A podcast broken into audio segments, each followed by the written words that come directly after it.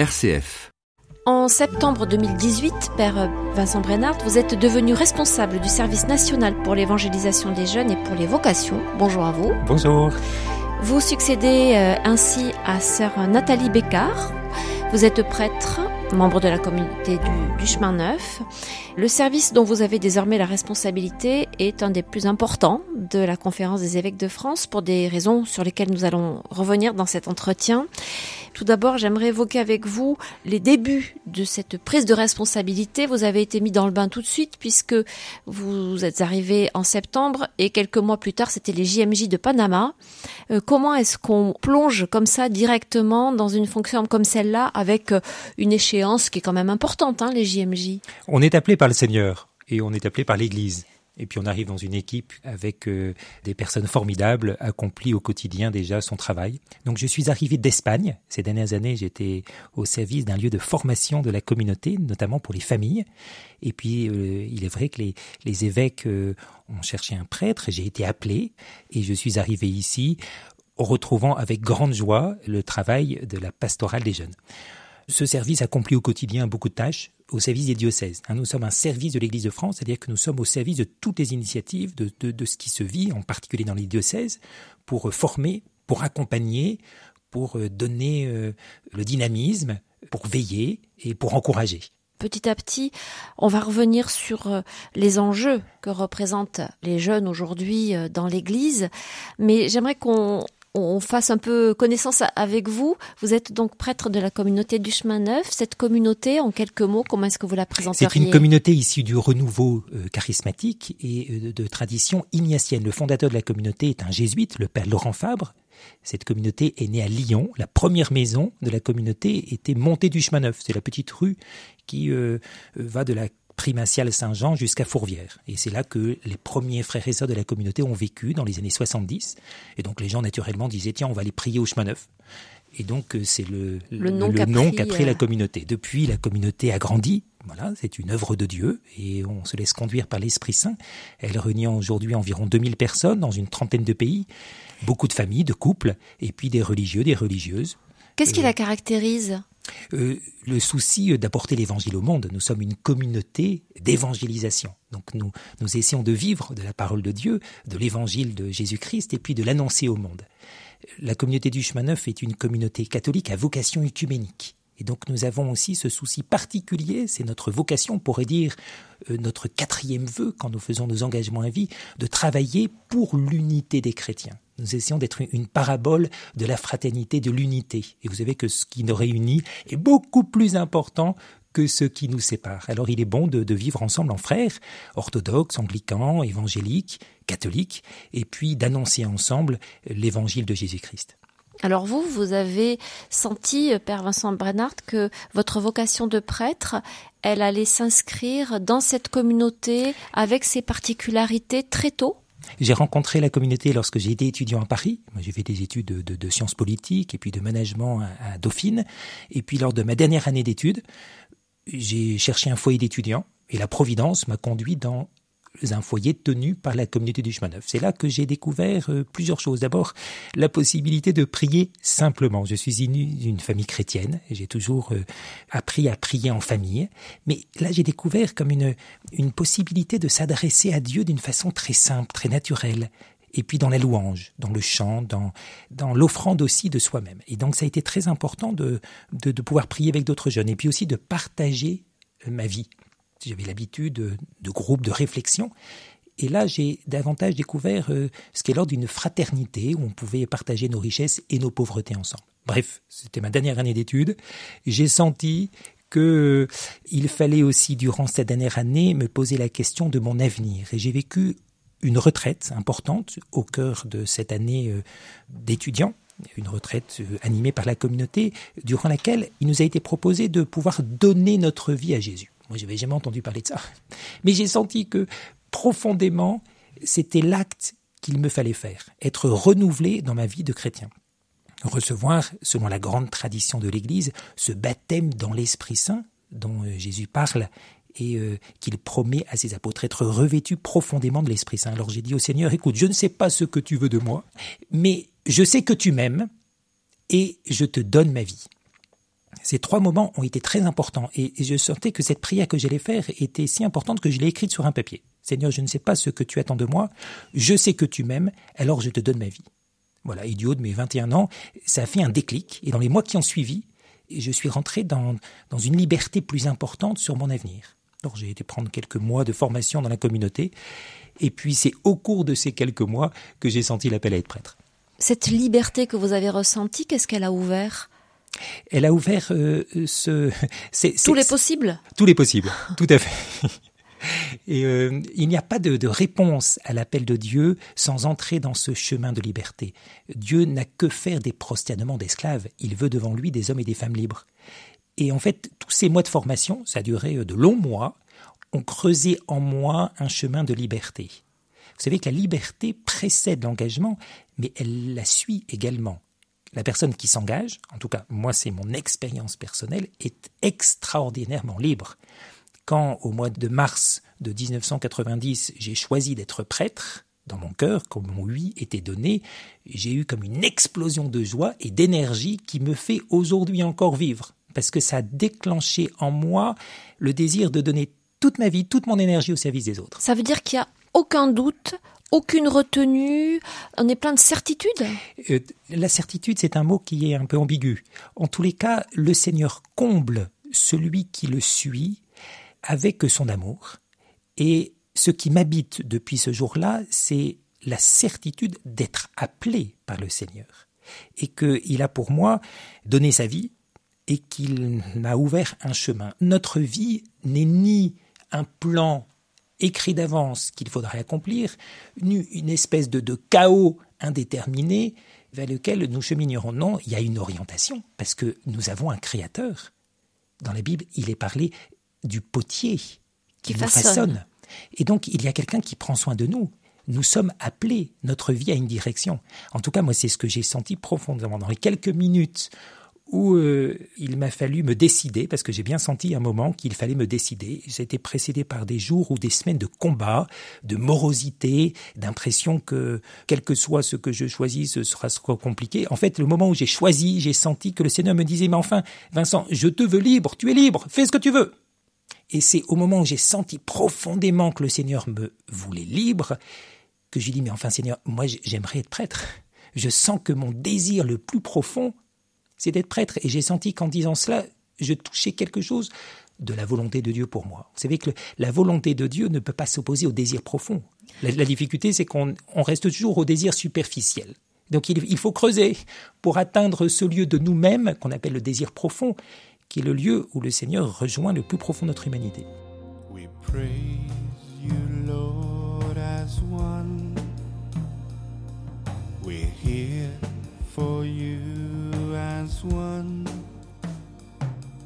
We pray to you as one. We sing to you as one. We wait for you as one. We hope for you as one. We long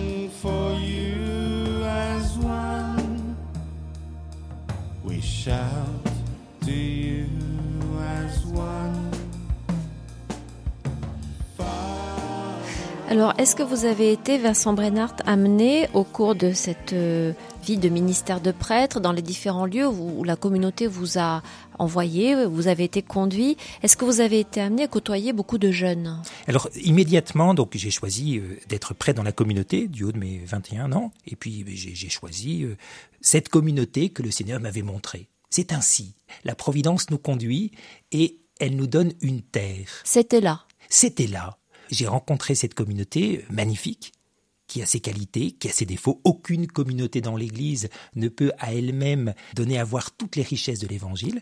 La communauté du chemin neuf de tradition ignatienne est une très belle communauté. C'est dans ce lieu que je grandis.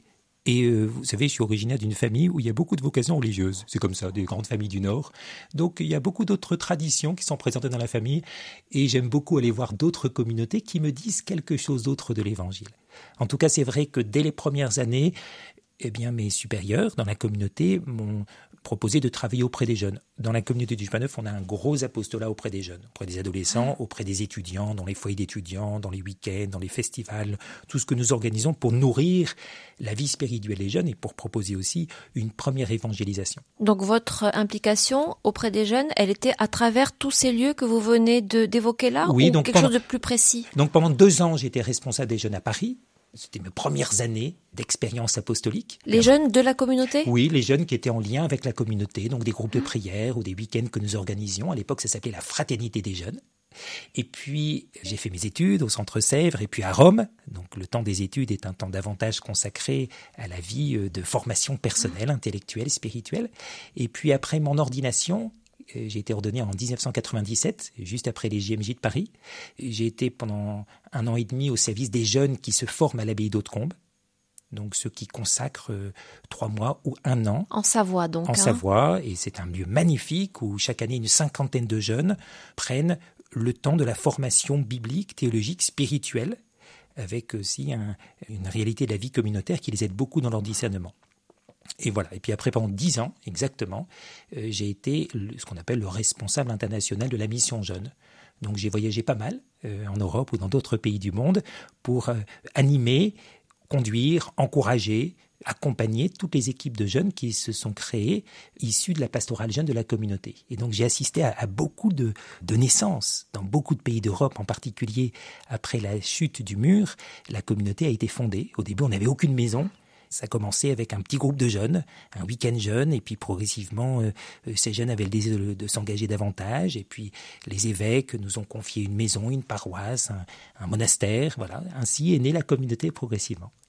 Ces expériences diverses, à travers toutes ces années, avant la prise de responsabilité euh, actuelle, qu'est-ce que ça vous a appris à la fois sur vous et sur ces jeunes très divers. Hein. Bien entendu, c'est compliqué de parler des jeunes, mais des grandes lignes. Juste après avoir été responsable des jeunes, pendant six ans, j'étais aussi curé d'une paroisse avant d'aller en Espagne. Et ça, ça m'a beaucoup aidé tout d'un coup de, de faire complètement de choses et de m'enraciner dans un lieu, j'étais à Reims, au service essentiellement des familles et puis des enfants, des jeunes de tous âges, des personnes âgées. Donc ça a été aussi une expérience très importante dans mon cheminement pastoral. Quand un jeune prêtre commence, qu'il mord la vie à travers euh, ce qu'on lui propose comme activité apostolique, qu'il se donne lui-même, ben, il apprend déjà à, savoir ce qu'il peut faire. Les premières années, j'ai fait, je dirais, beaucoup par moi-même, toujours avec d'autres, mais où j'ai euh, appris à enseigner, j'ai appris à témoigner, euh, euh, j'ai appris à organiser un week-end, j'ai appris à organiser avec d'autres un, festival l'été. Donc c'était très important euh, de, de savoir avec d'autres. parce que Un apprentissage donc. Un apprentissage. Et puis progressivement, on se rend compte que notre rôle eh bien, est de faire faire par d'autres. Et donc plus on grandit, plus on se retire. C'est le rôle normal du responsable. Et on se retire pour que d'autres grandissent. C'est mon expérience. Et auprès des jeunes et comme curé de paroisse ou comme responsable de la communauté ces dernières années en Espagne, c'est que d'autres se lèvent pour grandir. Vous savez que l'enjeu dans l'Église, c'est l'enjeu d'une transmission de la foi pour que chacun comprenne qu'il a sa part dans la construction du royaume. le, cléricalisme, ça n'est pas votre tasse de thé et Disons que ce qui m'intéresse, c'est la formation de missionnaires. J'ai l'impression d'avoir accompli ma tâche quand un jeune, une mère de famille, euh, une personne âgée, un enfant se sent missionnaire. Et qu'est-ce que veut dire missionnaire? C'est être capable de former à son tour d'autres. Ça, c'est la grande leçon que nos frères évangéliques nous donnent et qui nous fait du bien dans l'Église catholique aujourd'hui. Nous sommes appelés à un dynamisme, c'est-à-dire à donner à ceux vers lesquels nous sommes envoyés de quoi former à leur tour d'autres. Ça, c'est la grande expérience de Saint Paul. Il a compris qu'il avait lui-même reçu et il transmet pour que ceux qui sont ses disciples pourront transmettre à son tour, c'est-à-dire un dynamisme missionnaire. C'est ce que le pape François ne cesse de nous dire à travers ces deux mots, disciples missionnaires. Et ces deux mots sont très importants, il faut absolument les garder ensemble. Nous abordons d'abord disciples, disciples de Jésus-Christ, attachés à la personne de Jésus-Christ, de l'importance de la prière, de la méditation, de, s'arrêter régulièrement. Et pour moi, c'est très important de, de consacrer chaque jour du temps pour nourrir ma relation à Jésus, parce qu'il me redit chaque jour, Vincent, est-ce que tu m'aimes plus que ceci? N'oublie pas que ta mission s'origine dans l'amour que j'ai pour toi et que tu as pour moi. Et parce que nous sommes disciples, nous sommes aussi missionnaires. Et ça, c'est, je crois que l'Église a toujours été missionnaire, mais elle le redécouvre aujourd'hui différemment, parce que les enjeux d'aujourd'hui ne sont pas ceux d'il y a 40 ans. Donc ça, c'est ce que vous avez en gros expérimenté, et c'est la manière dont vous, vous vous êtes façonné, vous avez été façonné comme prêtre. Concernant les jeunes maintenant, vers qui vous avez été envoyé, que vous avez côtoyé à travers toutes ces années, qu'est-ce qu'ils vous ont appris, euh, comment ils vous ont touché? J'aime beaucoup les deux mots que le pape François utilise quand il interpelle les jeunes pour cette journée des vocations, ou dans Christus Vivit, il leur dit Es-tu conscient d'être porteur d'une promesse? Ce qui est très exaltant chez le jeune adolescent ou le jeune adulte, c'est que il a une vie à déployer, et que cette vie est une mission, et que personne ne pourra faire à la place du jeune ce pourquoi le Seigneur l'a créé. Et donc, moi, ce que j'aime dans l'accompagnement des jeunes, c'est de voir en chacun une perle que le Seigneur a voulu donner pour ses frères, pour les autres, euh, un trésor, et qu'il nous faut euh, aider, bien sûr, à grandir et que ce trésor puisse se déployer. La vie n'est quand même pas toujours simple. Non, non, et accomplir une promesse, c'est prendre des risques. Jean-Paul II disait que la jeunesse est un âge providentiel au cours duquel le jeune va poser des joies qui vont engager toute sa vie. C'est à la des fois choix. des choix. C'est à la fois très stimulant et parfois angoissant. Et donc accompagner un jeune, c'est accompagner euh, des étapes où parfois on, ne sait pas en fait euh, avec quelle personne faire ma vie, euh, quel métier accomplir, si je commence telles études, est-ce que c'est pour aller vers un mur ou au contraire pouvoir accomplir telle ou telle opportunité. Il y a certains moments d'angoisse et nous sommes là pour accompagner ces différents choix. Il y a toujours un avenir. Mais il faut bien orienter. J'aime beaucoup le, pape François qui met beaucoup l'accent sur le mot orientation. Il y a bien un sens à ta vie et parfois il faut s'arrêter et il faut aider le jeune à s'arrêter, à réfléchir, à regarder ses propres qualités, à les recevoir aussi à travers le regard des autres pour voir comment il va pouvoir rendre service aux autres. Les jeunes encore une fois, c'est toujours difficile de parler comme ça. Oui, d'ailleurs, le pape euh, François dit il y a des jeunes. Il n'y a pas une jeunesse, et le synode a été très clair là-dessus. Il reconnaît la disparité et l'extraordinaire complexité du monde des jeunes dans le monde. Et il fait droit aux différences culturelles. C'est ça, c'est que la il n'y a pas de colonisation euh, idéologique, hein, mm. culturelle. Le pape est très attentif à cela et beaucoup d'évêques du monde entier en disant attention, il n'y a pas qu'un modèle, il n'y a pas qu'un rouleau compresseur qui doit faire qu'un jeune est le même partout. Et puis il y a des réalités, des enjeux, des contextes très différents selon l'endroit du monde dans lequel on est jeune, dans lequel on est né. Et c'est à prendre en compte aussi, bien évidemment. Oui, avec toujours ce, terreau familial, parce qu'un jeune ne naît pas sans racines. Et euh, nous avons tous l'importance que nous attachons à notre famille, tous, sans aucune exception, quelles que soient les joies ou les souffrances par lesquelles nos familles sont passées. C'est le lieu, d'abord, qui m'a donné la vie, qui m'a donné des valeurs, qui vont me permettre de vivre en société et qui me permettent aussi de me projeter dans l'avenir. Et donc le pape François est très attentif hein, à cette notion de racine. Attention, dit-il aux jeunes, ne croyez pas qu'il n'y a rien eu avant vous. Mais il dit en même temps aux adultes, attention les adultes, laissez un peu de place aux jeunes. C'est comme s'il nous fallait euh, permettre à chacun de vivre et de donner le meilleur de lui-même. Et pour ça, il faut laisser travailler l'Esprit Saint. Hein. L'Esprit Saint va donner à chacun sa place.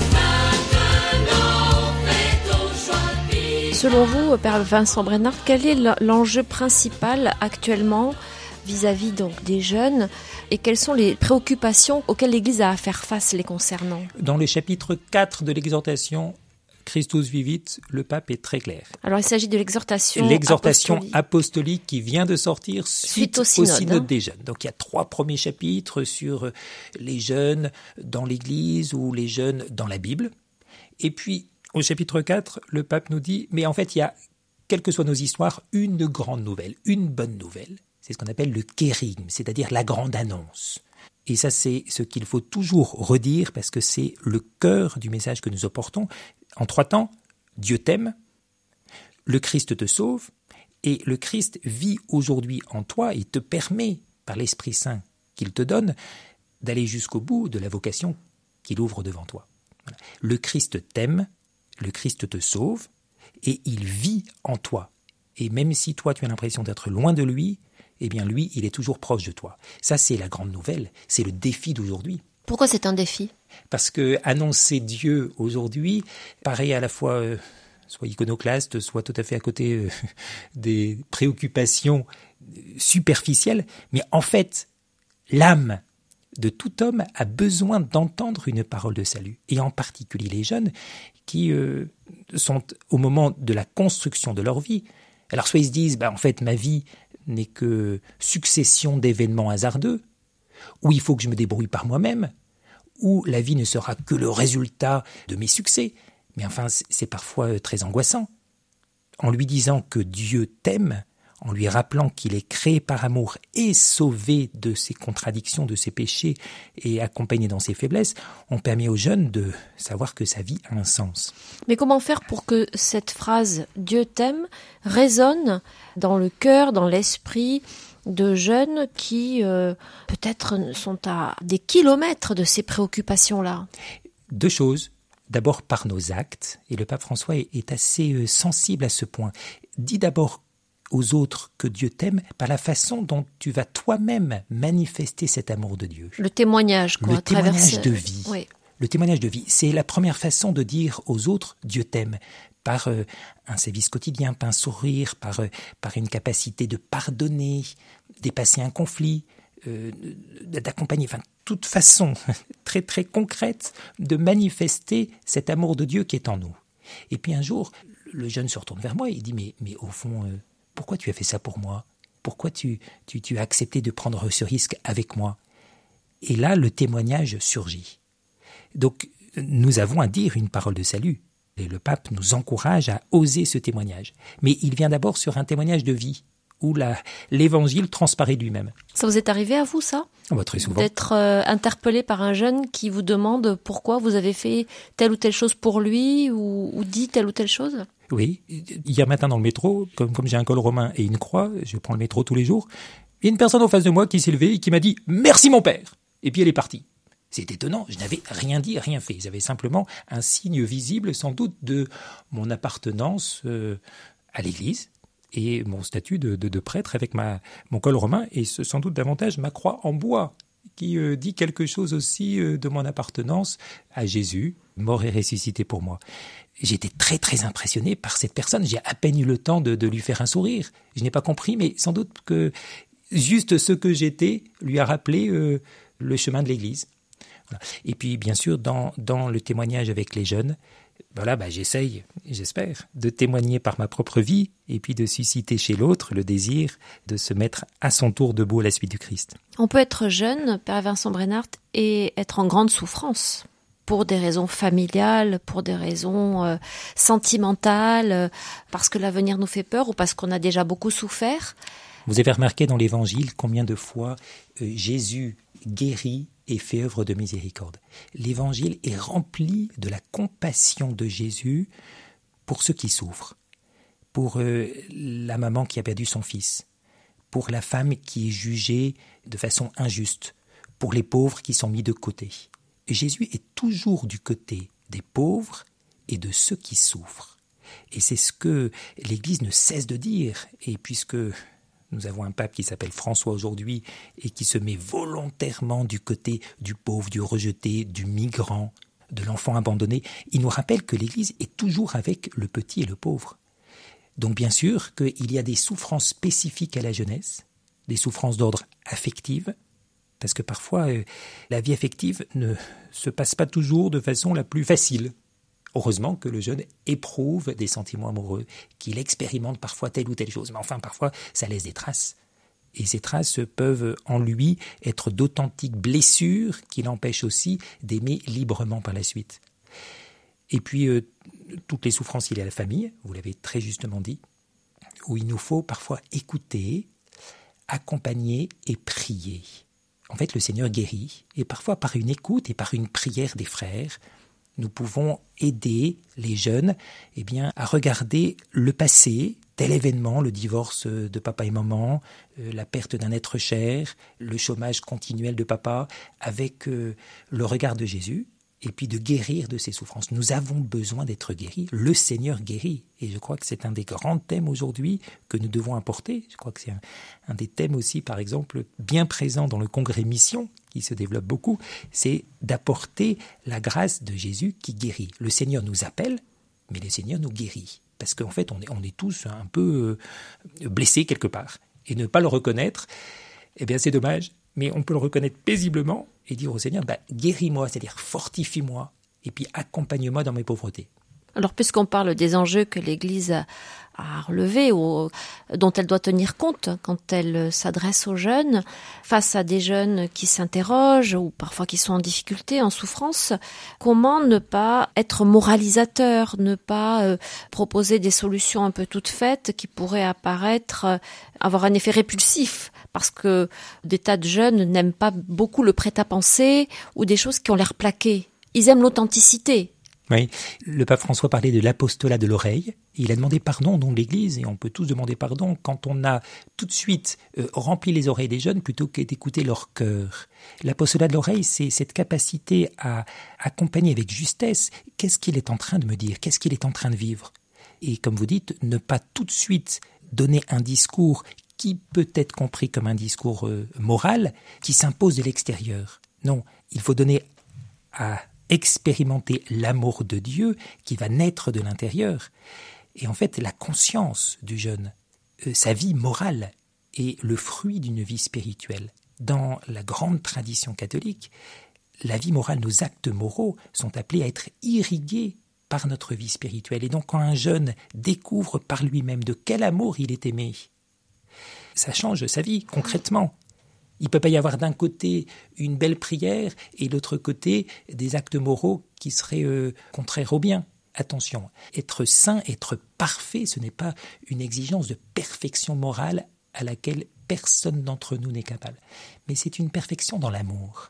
Et donc la grande nouvelle d'aujourd'hui, c'est celle de l'amour de Dieu, c'est-à-dire de l'expérience de la miséricorde. C'est-à-dire de se sentir et de se savoir rejoint là où on est, là où on en est, et pas attendu là où on imagine qu'on devrait être. Il y a euh, les deux, c'est-à-dire que le Christ à la fois me rejoint là où je suis très profondément, il m'accompagne, il marche avec moi, mais en même temps il me montre une direction, parce que il veut le meilleur pour moi. Et c'est ça le terme de vocation. La vocation veut dire qu'il y a un appel, il y a un appel à devenir meilleur il y a un appel à devenir saint, à partager l'amitié avec Jésus-Christ. Donc oui, le Christ m'accompagne avec ce que je suis, et j'ai pas à me rêver autre, mais il me donne envie le désir, c'est un gros mot, de la sainteté, c'est-à-dire du meilleur de moi-même. Et ça, il va le faire naître dans le cœur de chaque jeune. C'est impressionnant quand on accompagne un jeune, les désirs de don qu'il y a en lui. Vous savez qu'un jeune n'est pas heureux tant qu'il ne peut pas se donner. C'est vrai pour tout être humain, mais en particulier au moment des choix.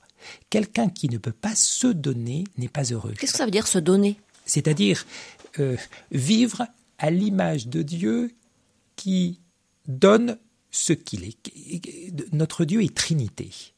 Il n'y a pas un once d'égoïsme en Dieu. Le Père se donne totalement, le Fils se donne totalement, l'Esprit se donne et il est l'image de ce don. C'est-à-dire qu'il y a toujours comme une, offrande, une remise de soi-même, une capacité à s'ouvrir à l'autre, à ne pas vivre de façon égoïste, enfermée, mais à comprendre que notre vie est une mission et que quand je l'accomplis, très concrètement à travers un métier, à travers euh, l'amour euh, d'un conjoint, à travers euh, les efforts ou les sacrifices faits pour les enfants, à travers les forces que je vais donner dans l'organisation de tel ou tel événement, je me donne pour les autres. Un des grands risques aujourd'hui, c'est que le jeune peut vivre enfermé en lui-même. Et ça, ça ne le rend pas heureux. Donc il faut lui donner les lieux où il va apprendre à sortir de lui-même, à se donner concrètement.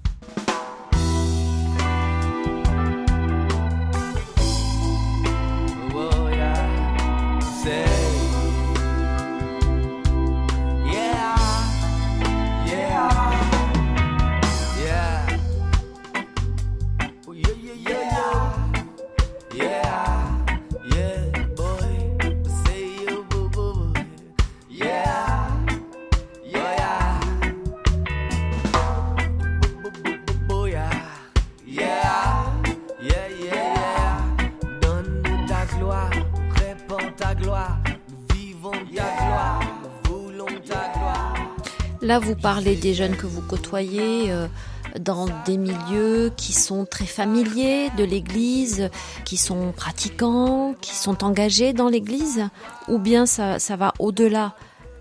Au contraire, les jeunes qui aujourd'hui sont parfois très loin d'Église sont aussi une, une interpellation pour chacun de nous. Le message de l'Évangile s'adresse à tout homme. La pastorale des jeunes s'adresse à tous les jeunes. D'ailleurs, le pape nous interpelle profondément en nous demandant d'avoir parfois une pastorale populaire, c'est-à-dire qui est capable de rejoindre les jeunes partout, pas simplement dans les grandes écoles parisiennes, mais aussi dans les banlieues de nos villes. On redécouvre l'importance, par exemple, des patronages, de rejoindre un jeu par l'activité, euh, par le soin éducatif. On sait euh, l'extraordinaire euh, jeunesse aujourd'hui des différents mouvements de scoutisme, qui euh, porte beaucoup d'excellents fruits parce que c'est une façon de rejoindre les jeunes qui sont parfois très loin de l'Église. Donc non, notre message s'adresse à tous. Le message de Jésus s'adresse à tout homme, baptisé ou non. Et euh, ce message, c'est euh, de rentrer dans un amour toujours plus grand. Vous savez qu'un animal n'a pas de vocation. Une vache n'a pas de vocation, une poule n'a pas de vocation. Par contre, l'être humain parmi tous les êtres créés, est le seul à avoir une vocation. Cette vocation, c'est d'être davantage, c'est d'être plus. Il y a quelque chose en nous, la voix de notre conscience, notre être le plus profond, qui, chaque jour, nous invite à être davantage. C'est mystérieux. Hein. Davantage quoi? Davantage nous-mêmes. Toi, femme, sois davantage femme. Toi, homme, sois davantage homme. Toi, jeune, va jusqu'au bout des rêves que tu portes j'étais très frappé par l'importance que le pape accorde à la notion de rêve et de vision. Les deux ensemble. Il reprend pour cela la prophétie du prophète Joël, hein, chapitre 3. Les vieillards auront euh, des songes et les jeunes gens des visions. Voilà, nous sommes euh, orientés vers un avenir, nous portons des visions. Alors, Père Vincent Brennard, je rappelle que vous êtes euh, responsable du service national pour l'évangélisation des jeunes et pour les vocations. Vous avez euh, déjà à de très nombreuses reprises euh, fait allusion aux textes et aux paroles du pape François. Qu'est-ce que le synode des jeunes qui a eu lieu à l'automne 2018 a changé?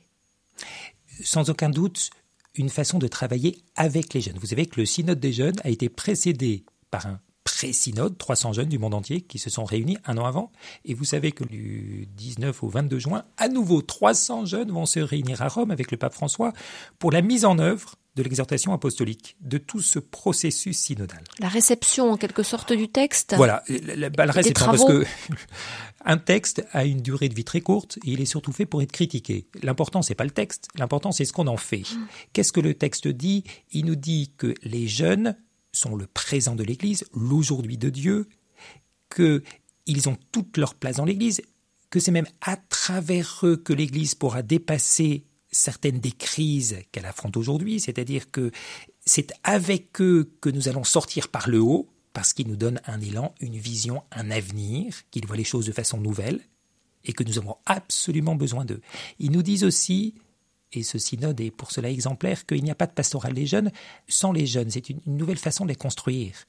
Parce que jusqu'à présent, qu'est-ce qui se faisait non, Je crois qu'on a toujours travaillé avec les jeunes, mais enfin, il y a certains mouvements, certains lieux d'église où les adultes se disaient, bon, on va faire quelque chose pour les jeunes. Et on est en train de se dire, attention, si vous raisonnez comme ça, vous n'allez jamais y arriver. Faites avec eux, c'est-à-dire prends les quelques jeunes que tu as, prie avec eux pour recevoir avec eux l'intuition et puis tu verras que quelque chose va sortir d'eux parce que eux ont les codes pour rejoindre la jeunesse d'aujourd'hui. Le message est toujours le même, c'est celui de Jésus, mort et ressuscité, qui nous donne son Esprit Saint.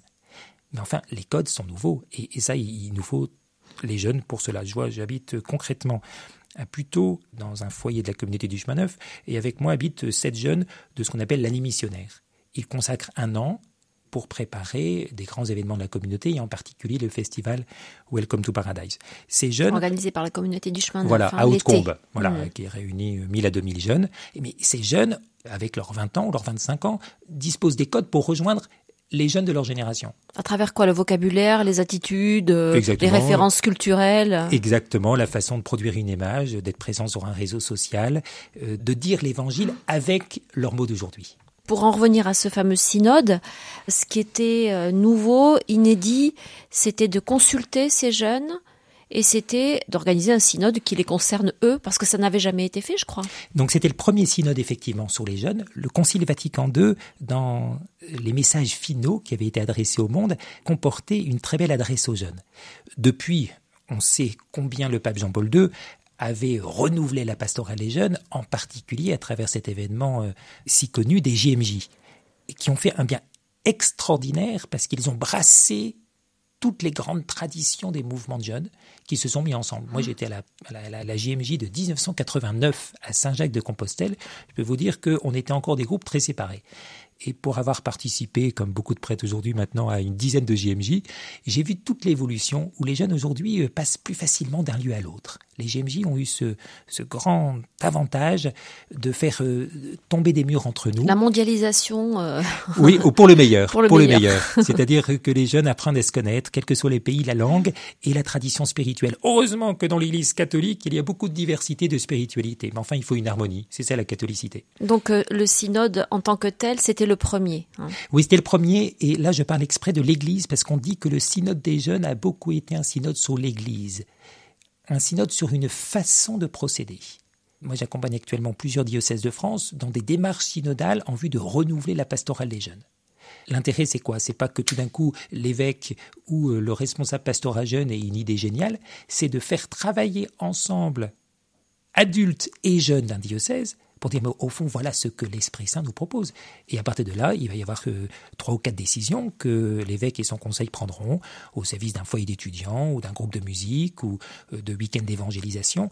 Chaque diocèse, chaque lieu d'église, chaque entité va euh, se relever les manches et puis, selon ses possibilités, trouver ce que l'Esprit Saint va permettre. Est-ce que ce synode, il a également eu lieu parce qu'il y a un peu péril en la demeure? Si on regarde l'Europe, on ne peut pas ne pas constater une réelle désaffection, voire enfin, ou indifférence, on appelle ça comme on veut, vis-à-vis de l'Église de manière générale. Et les jeunes, bien entendu, font partie de ceux, dans une certaine proportion, qui ne s'intéressent plus à ces questions-là. Monseigneur Luc Ravel, l'archevêque de, de, Strasbourg, avait cette très belle expression comment faire pour que le wagon bruyant et joyeux des jeunes rejoigne le train de l'évangile de la vie. C'est vrai qu'il y a eu une rupture, certains diront parfois un divorce. En fait, les jeunes, progressivement, ont quitté euh, l'Église. Ils n'ont pas quitté nécessairement l'attachement à la personne de Jésus. C'est très impressionnant, c'est que la personne de Jésus attire toujours. Mais il est vrai que la pratique régulière, celle qu'on va appeler la pratique dominicale dans une paroisse, euh, n'est plus le lieu le plus facile pour les jeunes. Alors, bah, c'est tout notre travail d'évangélisation. Il est passionnant. Il se fait depuis des décennies en France. Je crois qu'il faut reconnaître euh, que des lieux entiers se sont effondrés, mais il faut reconnaître en même temps que des lieux nouveaux ont émergé. C'est tout à fait impressionnant. Alors reconnaître que des lieux dépendent ou des lieux se sont effondrés, c'est quand même une étape importante justement pour faire un état des lieux et pour se rendre compte de ce qui peut-être aujourd'hui ne fonctionne plus, n'est plus possible, n'est plus tenable vis-à-vis d'une jeunesse qui a considérablement changé ces dernières décennies. Oui, et le chapitre 7 de l'exhortation euh, du, du pape François commence là-dessus. C'est un chapitre sur la pastorale des jeunes, où dans ses premières lignes, il dit que des, des pans entiers de la pastorale des jeunes, qui avait fonctionné pendant des décennies, ne fonctionnent plus parce qu'ils correspondent plus aux besoins des jeunes, à leurs nécessités, à leur façon euh, de vouloir euh, suivre le Christ ensemble. Qu'est-ce qui fonctionne plus, par exemple? Euh, Des propositions qui seraient fermées, sans ouverture Le jeune d'aujourd'hui, on dit parfois qu'il est malheureusement nomade.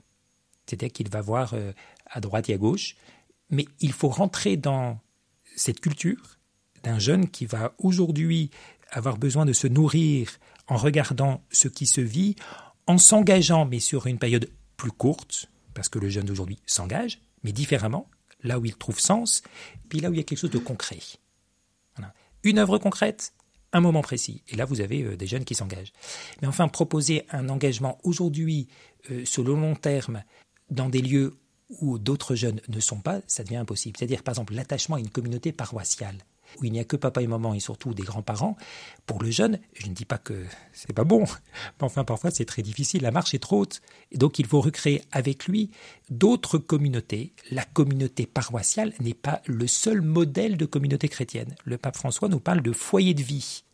Et il est bien conscient que la paroisse telle qu'elle a existé pendant des décennies n'est pas le lieu le plus emblématique pour un jeune.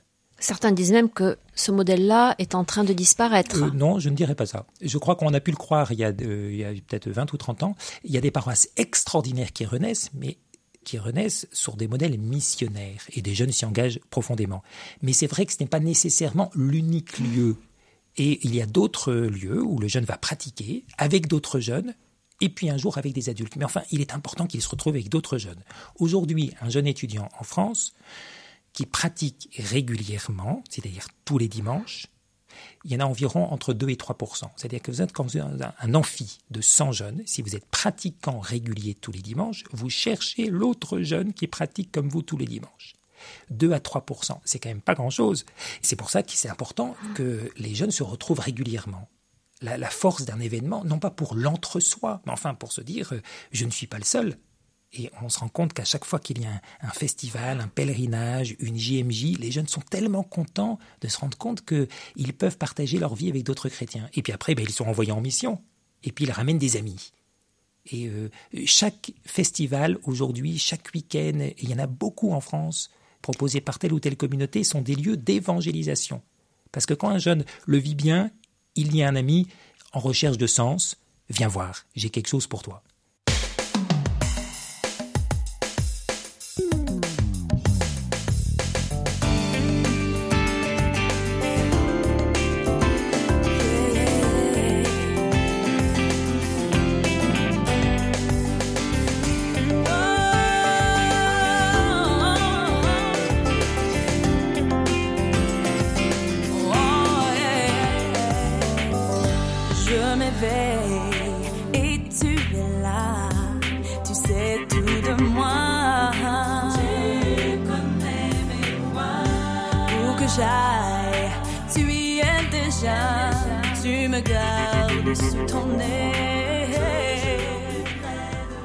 Père Vincent Brenard, dans une période euh, un peu chahutée, hein, comme celle que nous vivons, nous l'avons dit, est-ce que vous sentez euh, une tentation, un peu de, de repli, de, de, retour vers des valeurs euh, parfois un petit peu étroites de la part de certains jeunes, pour ne pas parler de valeurs identitaires?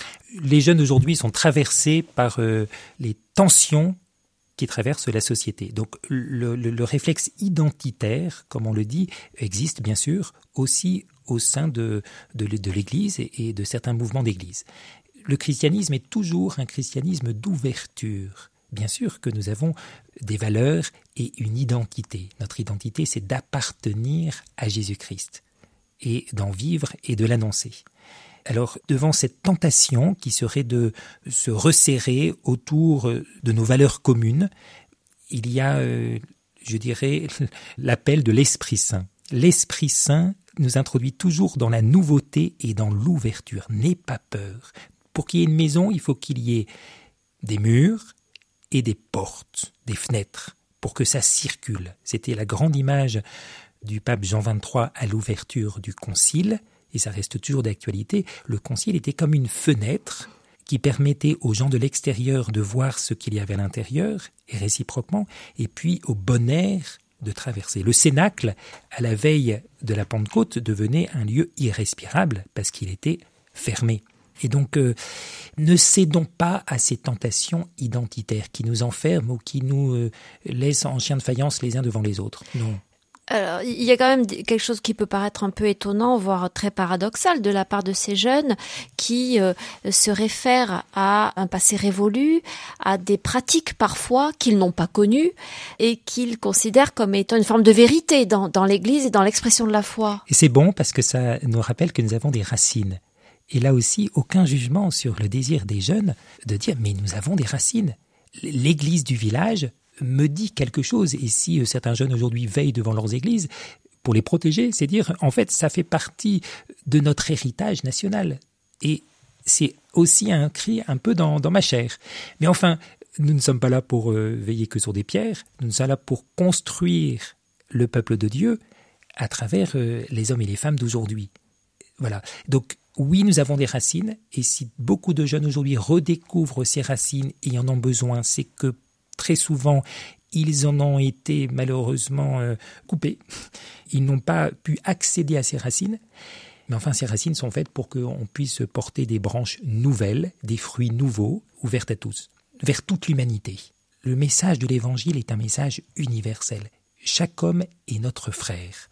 Et dans des tentations de repli qui traversent toutes nos sociétés sans exclusive, des Philippines aux États-Unis, du Brésil à l'Italie et dans beaucoup de courants en France, le message de l'Évangile est un message d'espérance et d'ouverture. Pour vous, dans le service et dans la responsabilité que vous avez, vous vivez là une période un peu particulière quand même. On a l'impression qu'on est dans une espèce de transition où effectivement il faut abandonner des modèles qui jusqu'alors faisaient partie du paysage classique, qui ne fonctionnent plus et inventer des choses nouvelles qui puissent correspondre à cette jeunesse d'aujourd'hui. Alors, exactement. Et sans aucun jugement de valeur. C'est-à-dire que tout mouvement né dans l'Église porte euh, une intuition géniale. C'est pour ça qu'il est né. C'est pour ça qu'il porte du fruit. Et quand vous regardez tous ces mouvements, issus par exemple du grand mouvement de l'action catholique, c'est porteur de choses géniales, absolument nécessaires aujourd'hui, mais qui ont besoin aussi d'être renouvelés par la force de l'Esprit Saint. Un mouvement qui ne se renouvelle pas, une communauté, y compris nouvelle, qui ne se renouvelle pas, un jour ou l'autre, va viser à côté. Mais constamment, l'Esprit Saint renouvelle notre façon d'être pour que le message dont nous sommes porteurs et la spiritualité qui nous façonne puisse continuer à être donné au monde. Alors c'est vrai que nous, au service, ben, on accompagne à la fois des structures très classiques, très anciennes, qui ont toujours... Euh, Comme l'action catholique que vous venez d'évoquer là. absolument son rôle dans l'Église de France.